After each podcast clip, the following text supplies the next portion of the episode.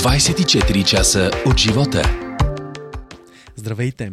Аз съм Анатолий Попов и тази седмица в подкаста ми гостува художникът, писател и инфлуенсър Константина Живова.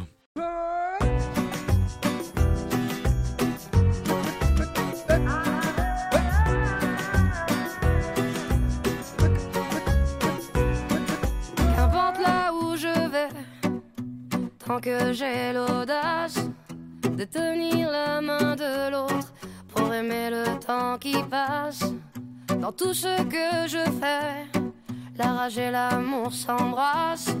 Qu'elle soit mienne ou qu'elle soit vôtre, la vie nous dépasse. Que vendrá, que vendrá. Yo escribo mi camino sin pensar, sin pensar dónde acabará? Dans mes joies, dans mes peines, dans mes choix, dans mes larmes, je laisse aller mes sentiments. Au mieux, on écrit son chemin comme on se soigne pour aimer indifféremment. Sur les sables mouvants d'un passé qui s'effondre, je me raccroche à ce que j'aime,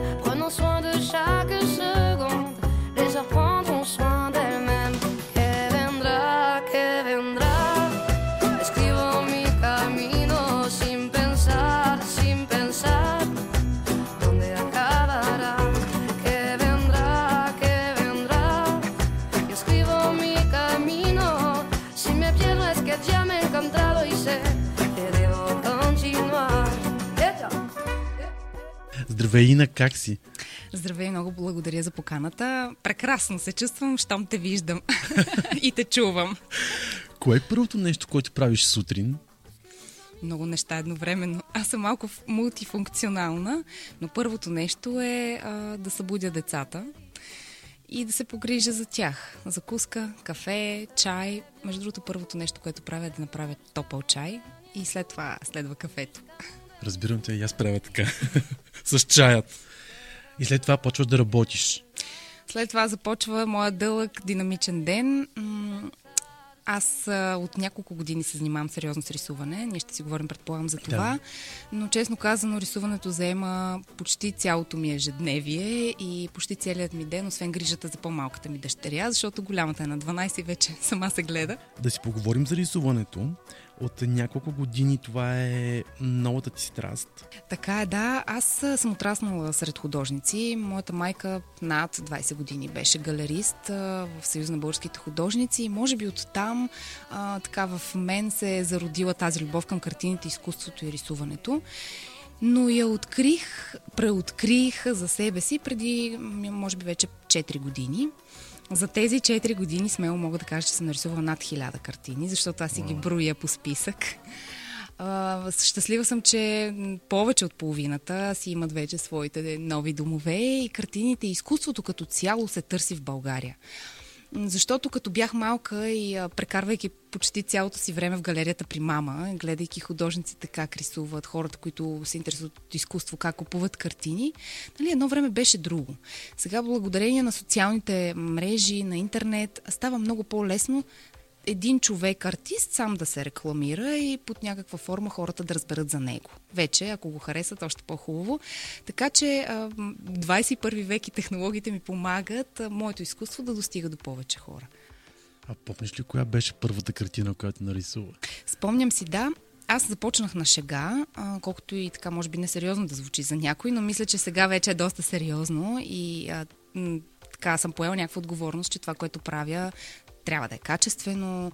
А, но когато започнах, започнах на шега с Дария, голямата ми дъщеря. Буквално си купихме от един магазин аматьорски боички за деца, Да. не сериозни материали. И решихме да прерисуваме някакви картинки. Един пейзаж нарисувах, гръцки пейзаж и много ми хареса да рисувам на платно. И от тогава, смисъл буквално 2-3 месеца след това, аз си казах, че ще направя изложба. И приятелите ми така реагираха малко странно. Как така ти рисуваш на, за, за хоби вкъщи? И а, така се случи всъщност, че преди 4 години направих първата изложба. А, продадох почти всички картини тогава и то на непознати хора, не на приятели, което беше за мен най-големия комплимент. И така започна всичко и днес, нали ти казвам, над хиляда картини всеки ден рисувам, без пропуск. Да, аз това щях и да те питам. Всеки ден ли рисуваш? всеки ден. Мислех си, че за да си а, истински художник и да продаваш и да рисуваш непрекъснато, трябва да имаш огромно ателие, където да се усамотяваш, но явно аз съм малко по-друг тип артист както ти казах, мултифункционална, честно казано. А, аз с едната ръка рисувам, с другата ръка нещо подавам на малката, която постоянно и тя иска да рисува. И заедно с нея всъщност тя от, още не можеше да ходи, но вече рисуваше с моите боички. И а, правя няколко неща едновременно, но успявам. Та, относно ателието, много си мислех да си направя собствено ателие, но реших, че тогава трябва да оставя грижите с децата и да се усамотявам. А не мога да си го позволя на този етап, защото пък гледам малката вкъщи. И реших, че ателието ще бъде в моя хол. Обособих а, така една част от апартамента ми. Изглежда доста красиво и артистично вкъщи. И така, полезното с приятното се съчетава много добре, когато човек иска всичко е възможно. Рисуваш основно в а, ярките тонове. Защо?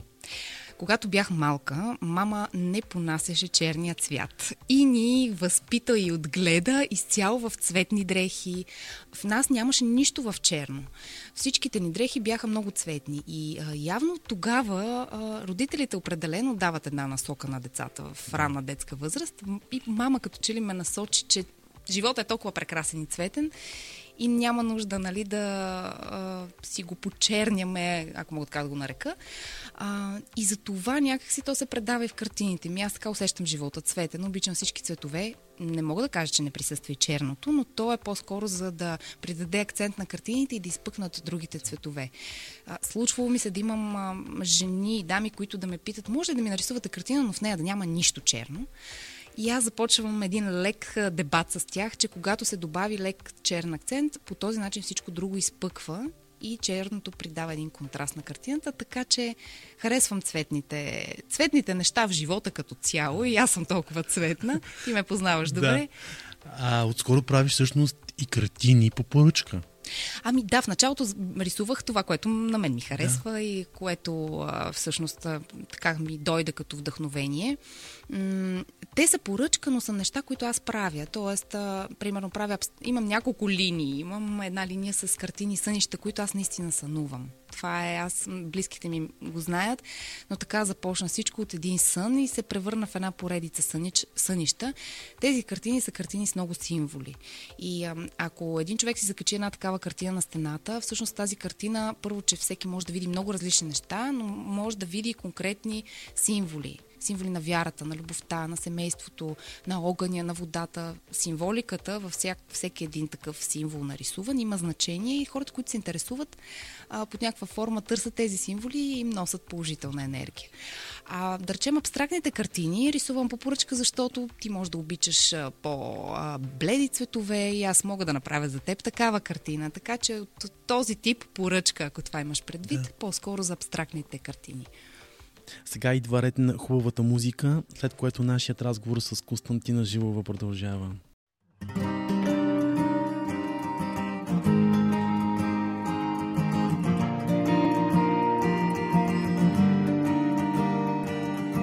Soy trovador de melancolía, andando doy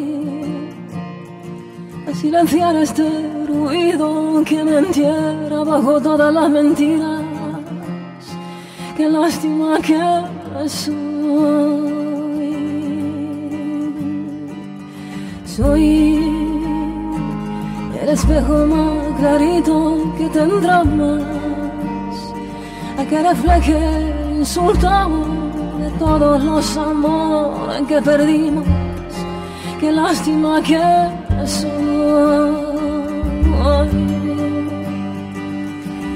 No estoy enamorada no, no, no, no, no estoy enamorada, no, no, no, no, no estoy enamorada, no, no, no, no, no estoy enamorada, no, no, no, no, soy el camino prohibido en que caminarás, andate, andate la pantalla de la niebla que nublará tu mirada. No estoy enamorada, no, no, no, no. No estoy enamorada, no, no, no, no. No estoy enamorada, no, no. No estoy enamorada, no, no, no, no.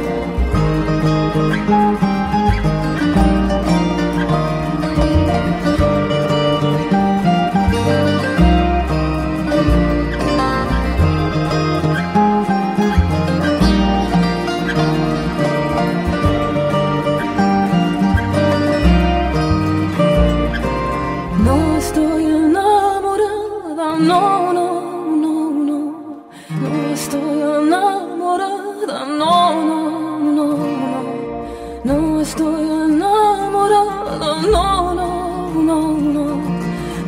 hastığına vurandan know.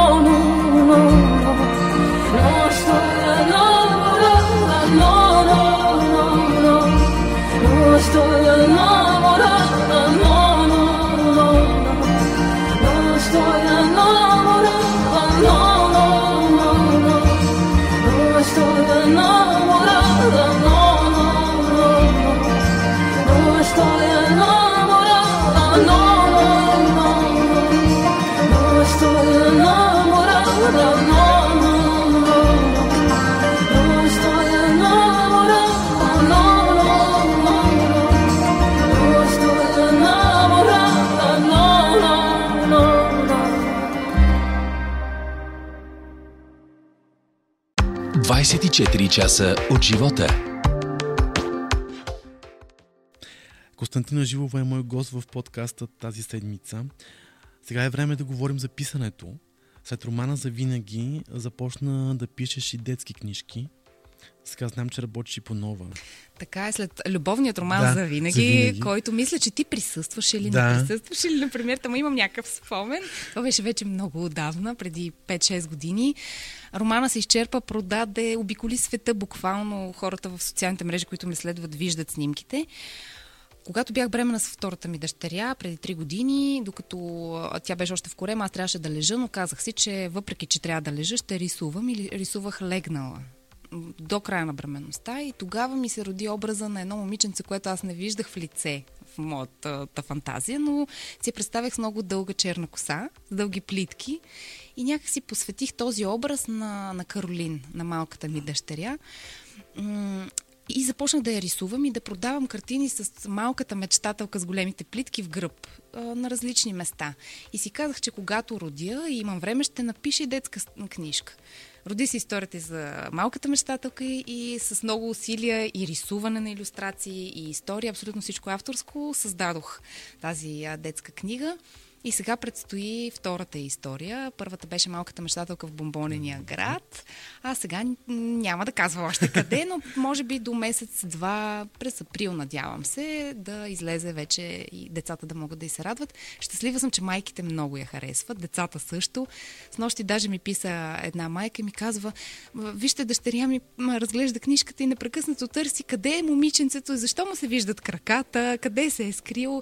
Много, децата много харесват цветните картинки и така се постарах и да я нарисувам цветна и да носи все пак някакво послание тази книга. А любовните романи къде останаха? Ох, ами, да ти кажа, а, писането на любовен роман не е лесна задача. Изобщо писането на книги не е лесна задача. И за да напишеш една история, ти трябва наистина много сериозна концентрация, много, много време, много редакция след това. Аз когато писах за винаги се бях буквално изолирала и имаше едни периоди, в които никъде не излизах. Приятелки ми звъняха, хайде да пием вино, да излезем да вечеряме. И аз не, аз се прибирах, а, насипвах си чаша вино две и пишех до сутринта. Си обаче сложила срокове, кога ще излезе за винаги и така и стана. Не знам, а, трябва може би някакъв, някакво много силно вдъхновение да ме връхлети на тази вълна. Любовна, не знам, може би пък и за да пишеш и любовен роман, може би трябва да имаш някаква любовно разочарование.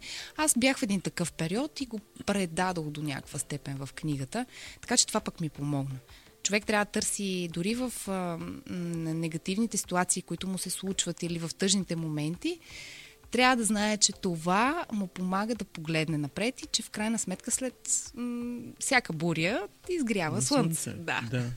Какво е да си инфлуенсър в България? А, в началото, преди, когато започнах да споделям в социалните мрежи, като си представях, че съм човек, който може да даде нещо на останалите, нещо да ги усмихне, нещо позитивно и полезно, започнах като влогър, правех в YouTube блог с полезни съвети. Инстаграм и изобщо тези платформи не бяха толкова популярни, нямаше толкова много инфлуенсъри, по-скоро имаше блогъри и влогъри. Сега всеки един от нас, за мен лично, е инфлуенсър. Зависи обаче а, как го приема. Тоест, а, за мен това е професия. И а, много хора го подценяват и си казват, а, ох, тая пак тук се снима, а, ох, те е инфлуенсъри. Не е така. Хората, които наистина изкарват парите си от това, много хора като мен го правят, нали, всичко легално, с договори, плащаш си данъците на това, за което работиш, но рекламираш за мен лично трябва да носят сериозно отговорност за това какво показват и какво представят като своя начин на живот. Има и много такива, за съжаление, които показват живота такъв, какъвто не го живеят, но всеки избира, нали, и всеки има своето, своя начин да се презентира. Аз показвам живота такъв, какъвто е, моя, с децата, не ги крия, не се страхувам да ги показвам, но оставям и, как да кажа, една малка така а, загадка вратичка да и загадка, примерно на личния живот с моята половинка. А, показвам го, но не прекалявам. А, не съм привърженик на двойките, които непрекъснато се показват колко много се обичат. Не знам дали си чува тази реплика, но щастието обича тишината. Да. Абсолютно е така. а кои са плюсовете и минусите да си инфлуенсър всъщност? Плюсовете са, че ако правилно се таргетираш, т.е. ако знаеш какво искаш да покажеш на хората и знаеш кой би те следвал. Тоест, примерно, моите последователи са основно майки с деца и работещи жени. Следват ме малко мъже, къде за съжаление, къде не. Аз знам, че това, което им показвам, ще им бъде полезно. Какво да си купят от магазина, как да гледат децата си, къде да си направят маникюра, каква книга да прочетат, как да си спият по-положително кафето, някакви такива теми, които според мен ги зареждат и обменяме заедно идеи. Което е всъщност тип списание все едно. Ами, буквално си се превърна мини телевизия дори, да. можеш да го наречеш, защото с тези клипчета и mm-hmm. видеа, а, лайфове, задавайте ми въпроси, хората могат да те интервюират вече, дори до такава степен а, стана позитивно това да ползваш социалните мрежи. А негативното е, че аз често се шегувам, когато да речем искам да снимам. Аз много обичам малките детайли, обичам да си пия кафето, но да ми е красиво, да ми е подредено. И това не го правя само за снимките, които публикувам в Инстаграм, а ние така живеем вкъщи. Вкъщи ще се храним с сребърни прибори. Аз обичам просто да ми е, как да ти кажа, да ми е красиво на окото, защото живота е толкова кратък, ако не му се насладиш. И се надявам по този начин да възпитам и децата ми, защото са момичета и е хубаво все пак жената да създаде уют и се надявам да го предам на тях.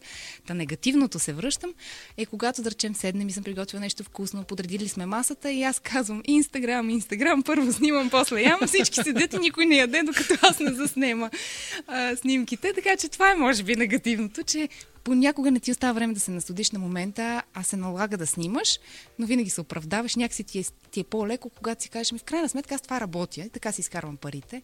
И така да. и половинката ми така свикна. В началото малко се цупеше, снимай ме тук, снимай ме там, но накрая му казах, аз това работя, свиквай. Казала ли си да рекламираш нещо? Да, отказвала съм. А, да, значи аз показвам нещата, които съм опитала, които имам впечатление. Не мога да покажа продукт. Аз не го наричам дори реклама, защото не рекламирам нещо, което не познавам. Държа а, да тествам нещата преди да ги препоръчам, защото е много а, как да кажа, не е окей. Okay. ти лъжеш хората, които те следват. А когато те разберат, че ти ги лъжеш, те автоматично ще спрат да те следват, което на теб пък по този начин ти пада, а, посл... падат последователите, падат и хонорара доверието и то всичко, и така. абсолютно, да. доверието и то всичко е вързано. Така че по-скоро се старая да показвам нещата, които на мен лично ми харесват. Отказвала съм, да. А според теб как ще се променят след 5 години социалните мрежи? Аз мисля, че няма още дълго да ползваме толкова активно Инстаграм. Според мен ще дойде нещо ново. Ням, неизбежно е, няма как. Както... Е, направо стръхнах. Еми, както, фей, както Фейсбук вече, аз честно казвам, не, не съм му фен. А, не ми е полезен. А, влизам просто ето така горе-долу да погледна, но не стоя с часове. Едно време прекарвахме с часове Да. Така, според мен ще дойде нещо ново. То дойде всъщност TikTok, но ето аз пък не се кефа на TikTok. Дъщеря ми гледа до някаква степен. Да, той е за по-малки според мен. Той е за по-малки, въпреки Да. че има и световни инфуенсери, които изкарват милиони от това, Така но е. ние ще ги чакаме тези, тези милиони много дълги години. За какво си мечтаеш? Да сме здрави. А, в периода, в който живеем в момента всички, ние като се видяхме с теб, точно така се Да. и поздравихме. За мен е важно здравето. Аз много вярвам в себе си, в положителното като цяло, в положителния живот, в положителната емоция, отношения между хората. От, не се страхувам от работа, не се страхувам от трудности. Просто се моля да има здраве за всички ни, а, защото това е най-важното. След това вече, колкото и така банално да звучи, всичко друго е постижимо. За мен абсолютно няма невъзможни неща. Всичко може да направи човек, стига да иска да е постоянен и да полага усилия. Защото често ме питат как се справиш толкова много неща. Ами стават, стават нещата, когато си организиран, когато си структурираш целите и знаеш, аз на вся, всеки край на годината, на 31 а, декември, между другото и моята половинка и той така, ние по това си приличаме, че сме толкова организирани. Всеки си има собствен тефтер и се сяда и се започва. Тази година постигнах това, това и това. Следващата година искам да постигна това, това и това. И когато дойде края на, на една година и си погледнеш списъка с от ми почти всички неща и моите и неговите за, за миналата година са отметнати даже отгоре, което значи... Най-хубавото всъщност. Да, да. Нашият разговор ще продължи веднага след една песен време.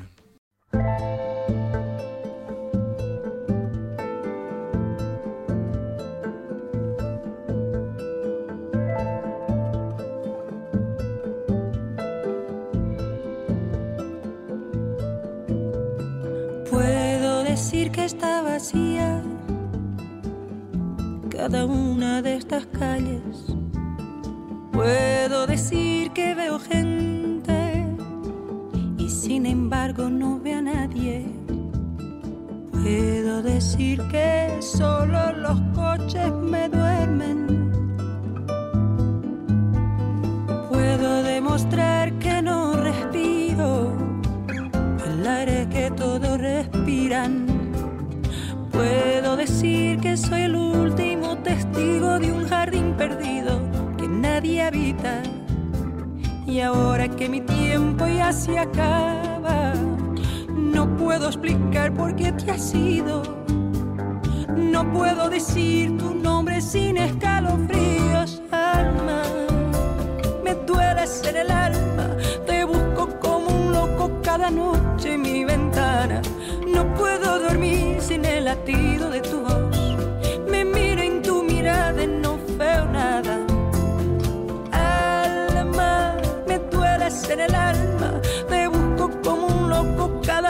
Noche en mi ventana.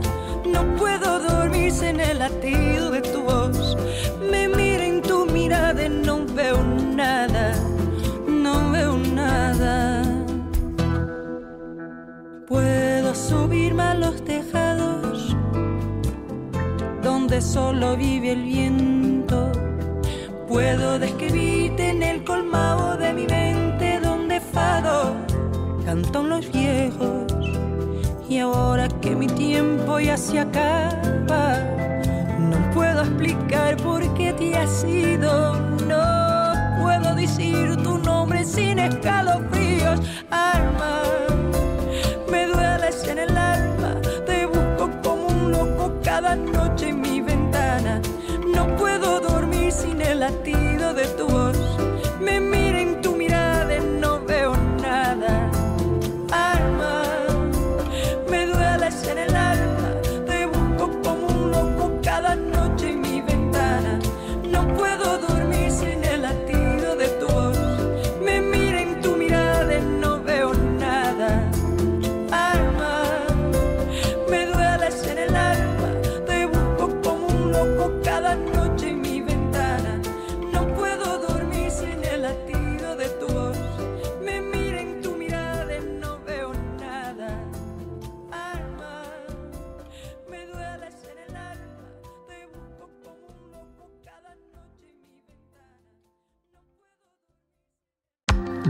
24 часа от живота. Константина Живова е мой гост в подкастът тази седмица. И на хората те познават и от а, телевизионният екран. Липсва ли ти телевизията? Винаги съм си мислила, че това ще работя до края на живота ми. Тя винаги ще ми липсва. Аз не съм се отказала, но на този етап се чувствам много добре в кожата си, защото разполагам. Сега разбирам какво е да разполагаш личното си време и да правиш нещо за себе си. Това, което създаваме, е моето нещо. Моите картини, моите книжки. Гледам децата, правя. Работя и като инфуенсър, нали, това, което си говорихме. Та, заради това може би не ми липсва, но все пак светлината на прожекторите, живите предавания, мен много повече ми харесват от записите. А записи не обичам, не знам. Повече се притеснявам, когато трябва да снимам на запис, отколкото когато пуснат камерата и знам, че съм лайв. Да. Никакъв проблем. С часове мога да говоря. М, не ми липсва, но с удоволствие гостувам, а и защо пък не някой ден много да се върна, но в никакъв случай нещо, което да е всеки ден и да е по 12 часа. Ти знаеш какво Да. е в телевизиите.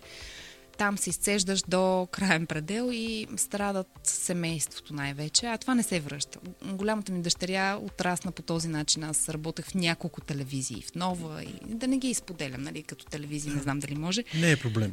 Нова, BTV, Нова BTV, TV7, БНТ, БНТ. даже снимах. Наистина работех в Нова, в TV7 и в БНТ едновременно, по едно и също време. И, и в един момент вече детето пораства, но тези а, емоции, уикенда да излезе на разходка, аз съм на ефир, аз съм ги Няма ги, изпуснала. да. Затова сега се старая така, ако мога малко повече време да прекарвам, поне с малката. Спомена вече няколко пъти твоите дъщери. На какво искаш да ги научиш? На първо място да са много отговорни и организирани хора. Аз държа на това, на точността. Винаги обичам да отивам точна на срещи. Случва се. Факт, разбира се. така е, казвам го от опит. Да. За мен това е изключително важно и а, на точността в отношенията между хората. А, да, да бъдеш добър човек, окей, не е за пренебрегване, но да си точен. Значи, като кажем и се разберем за нещо, си стискаме ръцете и го правим. За съжаление, в обкръжението и въобще хората пренебрегват това и си казват, е, голяма работа сега, тук ще го пренебрегна. Това, той какво ще си каже? Той ще ми прости. Но не е така. Никой а, не е длъжен да те чака. Той, неговото време също е ценно. Или ако си поел отговорност, дори елементарни неща, че не е елементарно, но примерно започваш работа, казваш, добре, ще започна да работя при вас, след два дни звъниш и кажеш, ми не, няма да започна. Е, такива дребните Не е неща. сериозно просто. Да, обичам да съм сериозна и се надявам и затова сега непрекъснато го натяквам на Дария, която е на 12 и е тинейджърка. Малко тях вятър ги вее на бял кон в момента в тая, в тая възраст, но непрекъснато и казвам, кажеш ли два часа, два часа ти си там, ако нещо се случи, но така предвижда и времето си, че да можеш да си точно, защото а, първите впечатления са най-важни, но и отношенията между хората се градят именно на това и това е нещо, което наистина се надявам да им предам в годините. Моята отговорност и организираност. Колко различни са една от друга? Ми те са с много голяма разлика. 10 години да. а, не мога да, а, да кажа колко си приличат и колко се различава, защото малката е малка и гледа кака с отворени очи, но са много артистични и двете. Дария рисува много добре, даже иска в приложено училище да учи и баща я рисува много добре. А, Кари и тя рисува, нищо, че малкия Пикасо я наричам и тя с платното вкъщи, нищо, че е на 3 години почти. Много са артистични двете, може би по това са се метнали на мен и са а, от този тип хора, които като кажат нещо, не можеш да го промениш. Аз съм такава, така че може би това ги... Кое е нещо, което успя да научиш с годините? По принцип от живота ли? Да. Ам, опитвах се в годините и смятам, че почти съм го постигнала а, да се науча на търпение. Нещо, което преди нямах. Всичко трябваше да става на секундата, на момента и ако не стане, аз се разочаровам, отказвам и край, и следва нещо ново. А как се научи?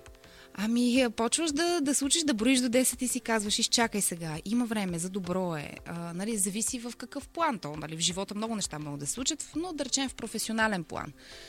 М- научих се, че когато нещо се случва дори на този етап да ни се струва, а, че не ни е окей, че не е хубаво това, което ни се случва, че ни боли от тази ситуация, дали житейска, дали, дали дори здравословна, това ни прави по-силни, ако погледнем просто от друг ъгъл. И в крайна сметка, че че живота обича смелите. На това ме научи живота. Трябва да рискуваш, трябва да не се страхуваш от това, което искаш да постигнеш. Ето, аз ако се бях страхувала да покажа на издателството ми преди 6 години любовния роман, никой нямаше да излезе. Аз мога да си го пиша и да си го държа вкъщи. Да. Същото е и за картините, същото е и за детската книга. Човек трябва да е смел, да рискува, без да се страхува от критиките. Всеки може да те критикува. В крайна сметка, каквото и да направиш, винаги ще се намери някой, който да каже, че не му харесва. Аз не се страхувам от критиката, напротив, приемам я, но когато е градивна. Не, не харесвам хейтърството като тема, това е много дълга тема и дискусия, да. но не обичам да критикувам хората.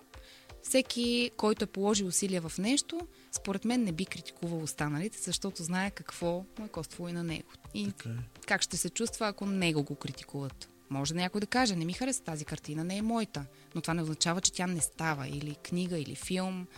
Да, всеки има мнение, не може да си Абсолютно няма как да ни обичат начин. всички. Факт.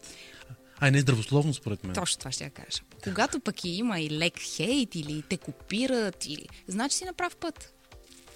А теб кой те копира? У, колкото и не е скромно да звучи, случвало се доста пъти, за какви ли не теми и свързано и с снимки, и с картините.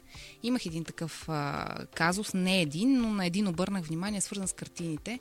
В началото, когато започнах да рисувам, аз съм прерисувала картини, за да се науча. Но имам авторски мои си картини, вече почти всички, а, които а, са мои, по моя идея. Имаше една дама, която продаваше мои картини и ги прерисуваше. Аз не знаех за нея. А, тя ги рисуваше и ги продаваше, защото всеки може да си нарисува моя картина и да се сложи вкъщи. Но когато развиваш бизнес на гърба на някой друг, който го е измислил, не е готино. Вече е друго, да. И така, така че имах и такива хора, които копираха картините. Аз началото си казвах, аз супер, значи съм ги вдъхновила, но юристите ме посъветваха, че не е точно така, когато някой все пак се възползва от идеята ти така. Всичко важно се е човек да има юристи. За да го... Това е важно, да. да. Аз се взех сериозно и патентовах изкуството си. Нещо, което някои артисти може би не са направили, но всяка идея трябва да, според мен, да бъде защитена, защото то това е най-скъпото нещо. Идеята да измислиш реклама, да измислиш идея за филм, за книга, нали, по книгата на, по филма на, по идеята на е този филм.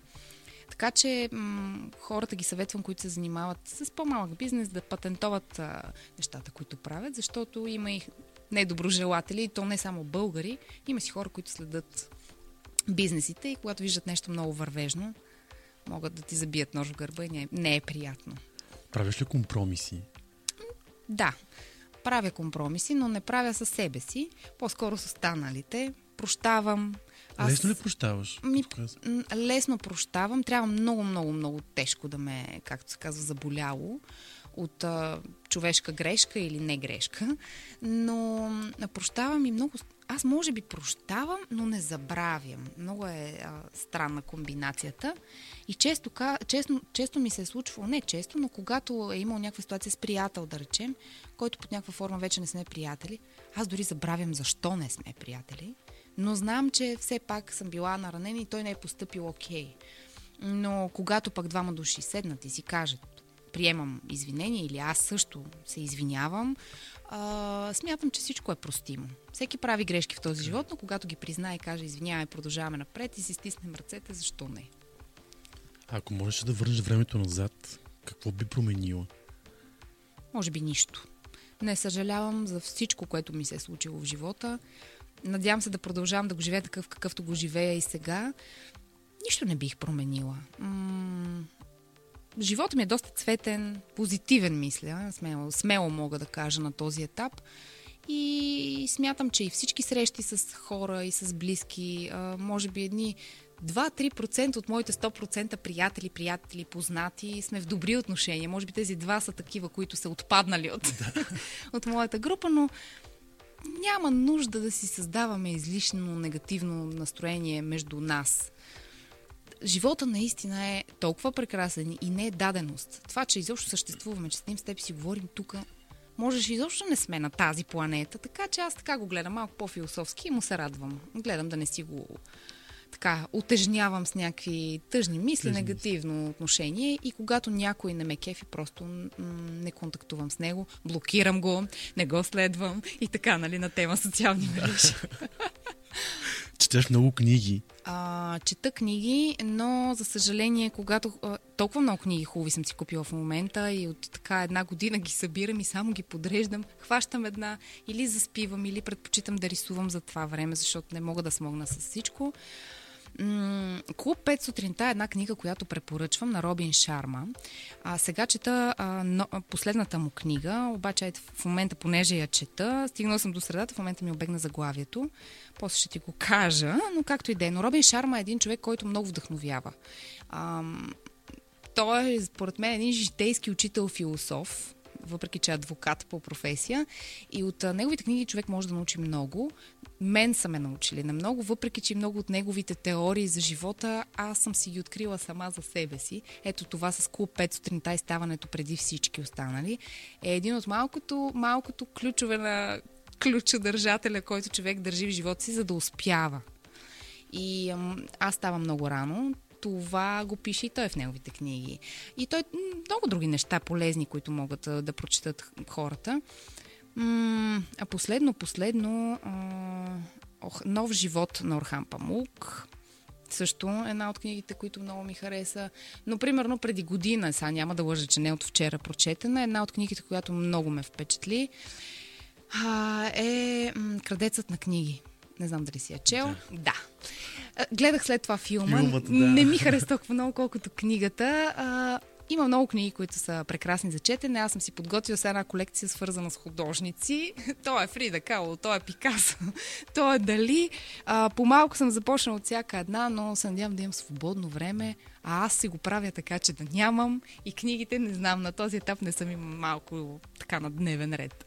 Ако можеш, гледай филма за Фреда Кало с а, Салма Гледала Хаек. съм го, да. Много ми Много, харесва. много. Да, аз го гледах два пъти. Да, да, да, жесток филм. Кое е нещо, което хората не знаят за теб? О, такова нещо не съм се замислила. Аз а, наистина съм супер искрена в социалните мрежи. Факт, и- да, но все пак има нещо, което хубаво готвиш, знам също. Трябва да ми даш на гости. Ти готвиш още по-хубаво. А, тук може да направим едно кулинарно състезание. С удоволствие. Въпреки, че с теб не мога да се състезавам. Е, как бе? Готвенето, даже а, преди, докато не рисувах, това ми беше като разтоварване вдъхновение и готвех всеки ден по няколко неща. Сега готвя пак всеки ден, но нямам толкова време да се развихрям, да търся кой знае колко нови рецепти. Нещо, което не знаят за мен. М- добър въпрос. Не знам. М- какво? Не се сещам. Може би всичко знаят за мен, да ти кажа. Защото аз наистина не крия нищо в, в социалните мрежи, а общо взето то живота ми преминава там, сутрин, обед, вечер с телефона. Все пак това е твоята работа, нормално. Да. Ами, може би, аз съм доста чувствителна. Не знам това дали се вижда. М- много съм емоционална. А, ето нещо, лична история. А, сядаме на вечеря с моя мъж и аз му казвам, ще ми направиш ли няколко снимки. И той, въпреки че знае, че това работя, и той ми прави снимки, обаче сега ние сме излезли на романтична вечеря. И той ми прави снимките и аз се поглеждам и аз не съм суетна да се гледам да 5 часа да избирам нали, коя снимка ми харесва, но просто знам, че кадъра, нали, като я публикувам и ще отбележи заведението, може би не е най-доброто, което може да се направи. И той ми подава телефона, ма такова, нали, оттъкчен. И аз се разплаках, ама разбираш, и май така със сълзи. И казвам, ама аз това работя, защо сега не искаш да ме снимаш? Той му стана много тъпо. И в крайна сметка, е, явно съм много темпераментна. Той, когато се запознахме, той каза, ти си истинска испанка. Изобщо толкова си темперамент. Аз паля много бързо фитила. Мога да креща, мога да се смея, мога да плача. Просто наистина доста бурна, бурна кръв и съм такъв тип човек. Не знам хората дали това го виждат и дали се Със вижда. сигурност го, го Но виждат. може би това, че съм много темпераментна, даже повече от нормалното. Може би го обирам малко в социалните мрежи. Обичаш много да пътуваш, знам. Ми, обичам, нямам това време. Да. да. А, по-скоро не, да ти кажа. Ето виж нещо, което пък в хората не знаят. Обратното е, може би с такова впечатление ти си останал, че Да. обичам да пътувам. По-скоро не. Аз, примерно, хората не знаят, че аз страхувам да летя с самолет. Сериозно? Много ме е страх, да. Летяла съм, но просто всеки път и често ми се е случило, когато нали, а, сме пла- планували да пътуваме, аз съм така, ох, ами, ходи ми се, но ако мога да се телепортирам до там, би било най-добре. И често съм отлагала пътувания. Сега сигурно много жени, които обичат да пътуват, ще кажат, тая луда, как може да не пътува? И не обичам много да пътувам с кола, а, да ме вози някой. Аз а, шофирам доста добре за жена и обичам аз да карам. Поне така, мисля, че съм добър шофьор. И и като че не обичам много да ме возят. Ако ще пътуваме някъде, обичам аз да карам, не че ми се случва аз да, някой да ми дава аз да карам, когато има мъж до мен. Но може би не обичам чак толкова много да пътувам, въпреки че съм си поставила Франция, Париж и Барселона като места, които не съм била, колкото е абсурдно да звучи за някой. Аз не съм ходила там. А, виж, Валенсия съм била в Испания, но Барселона искам да видя. Смятам, че много ще ми хареса, като свързан с изкуството. И Мадрид. И Мадрид не съм била, да. Ето, е там. много хубаво. Ето, добре, обещавам. Да. Музея Прадо ще видиш уникални Супер. неща. Добре. Благодаря за съвета. И като за финал, все пак да кажем още веднъж за малката мечтателка. Малката мечта. Април месец, нали така беше? Март или април все още в момента правиме ни цветни проби за иллюстрациите, които аз съм направила. Чакам я да ми я покажат като макет финално книжката. Книжката ще бъде много по-цветна от първата. Не, че първата не беше, но тази просто според мен, слагайки я в книжарниците, веднага ще, ще я видиш. Много е цветна, историята е много поучителна, с малко повече текст е, но така ми дойде като идея. Много поучителна за това, че посланието всъщност на втората книга е това ще ти издам, не съм го казвала. Човек трябва да знае кой е, трябва да помни откъде е тръгнал, трябва да е здраво стъпил на земята и да оценява собствените си качества. Всеки има качества. Ти може да си много добър в едно, но да не си добър в друго, но имаш твоите качества. Всеки е прекрасен сам по себе си. И, и всеки е съвършенен, такъв какъвто е. Но ние самите не трябва да се мислим, че сме най-великите, а трябва да оценяваме всеки един, който срещаме по пътя си. Та това е посланието на втората книга, че децата от малки трябва да знаят, че притежават прекрасни качества, че всеки е различен, но всеки един е специален. И не трябва да обиждаме, а трябва напротив, обратното.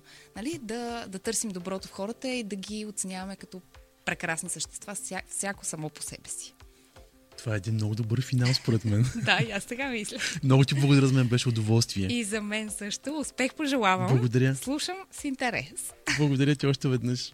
Те са забележителни, те са визионери, лекари, бизнесмени, банкери, спортисти, хора на културата, науката, образованието. Те са мъжете, които задават тренд.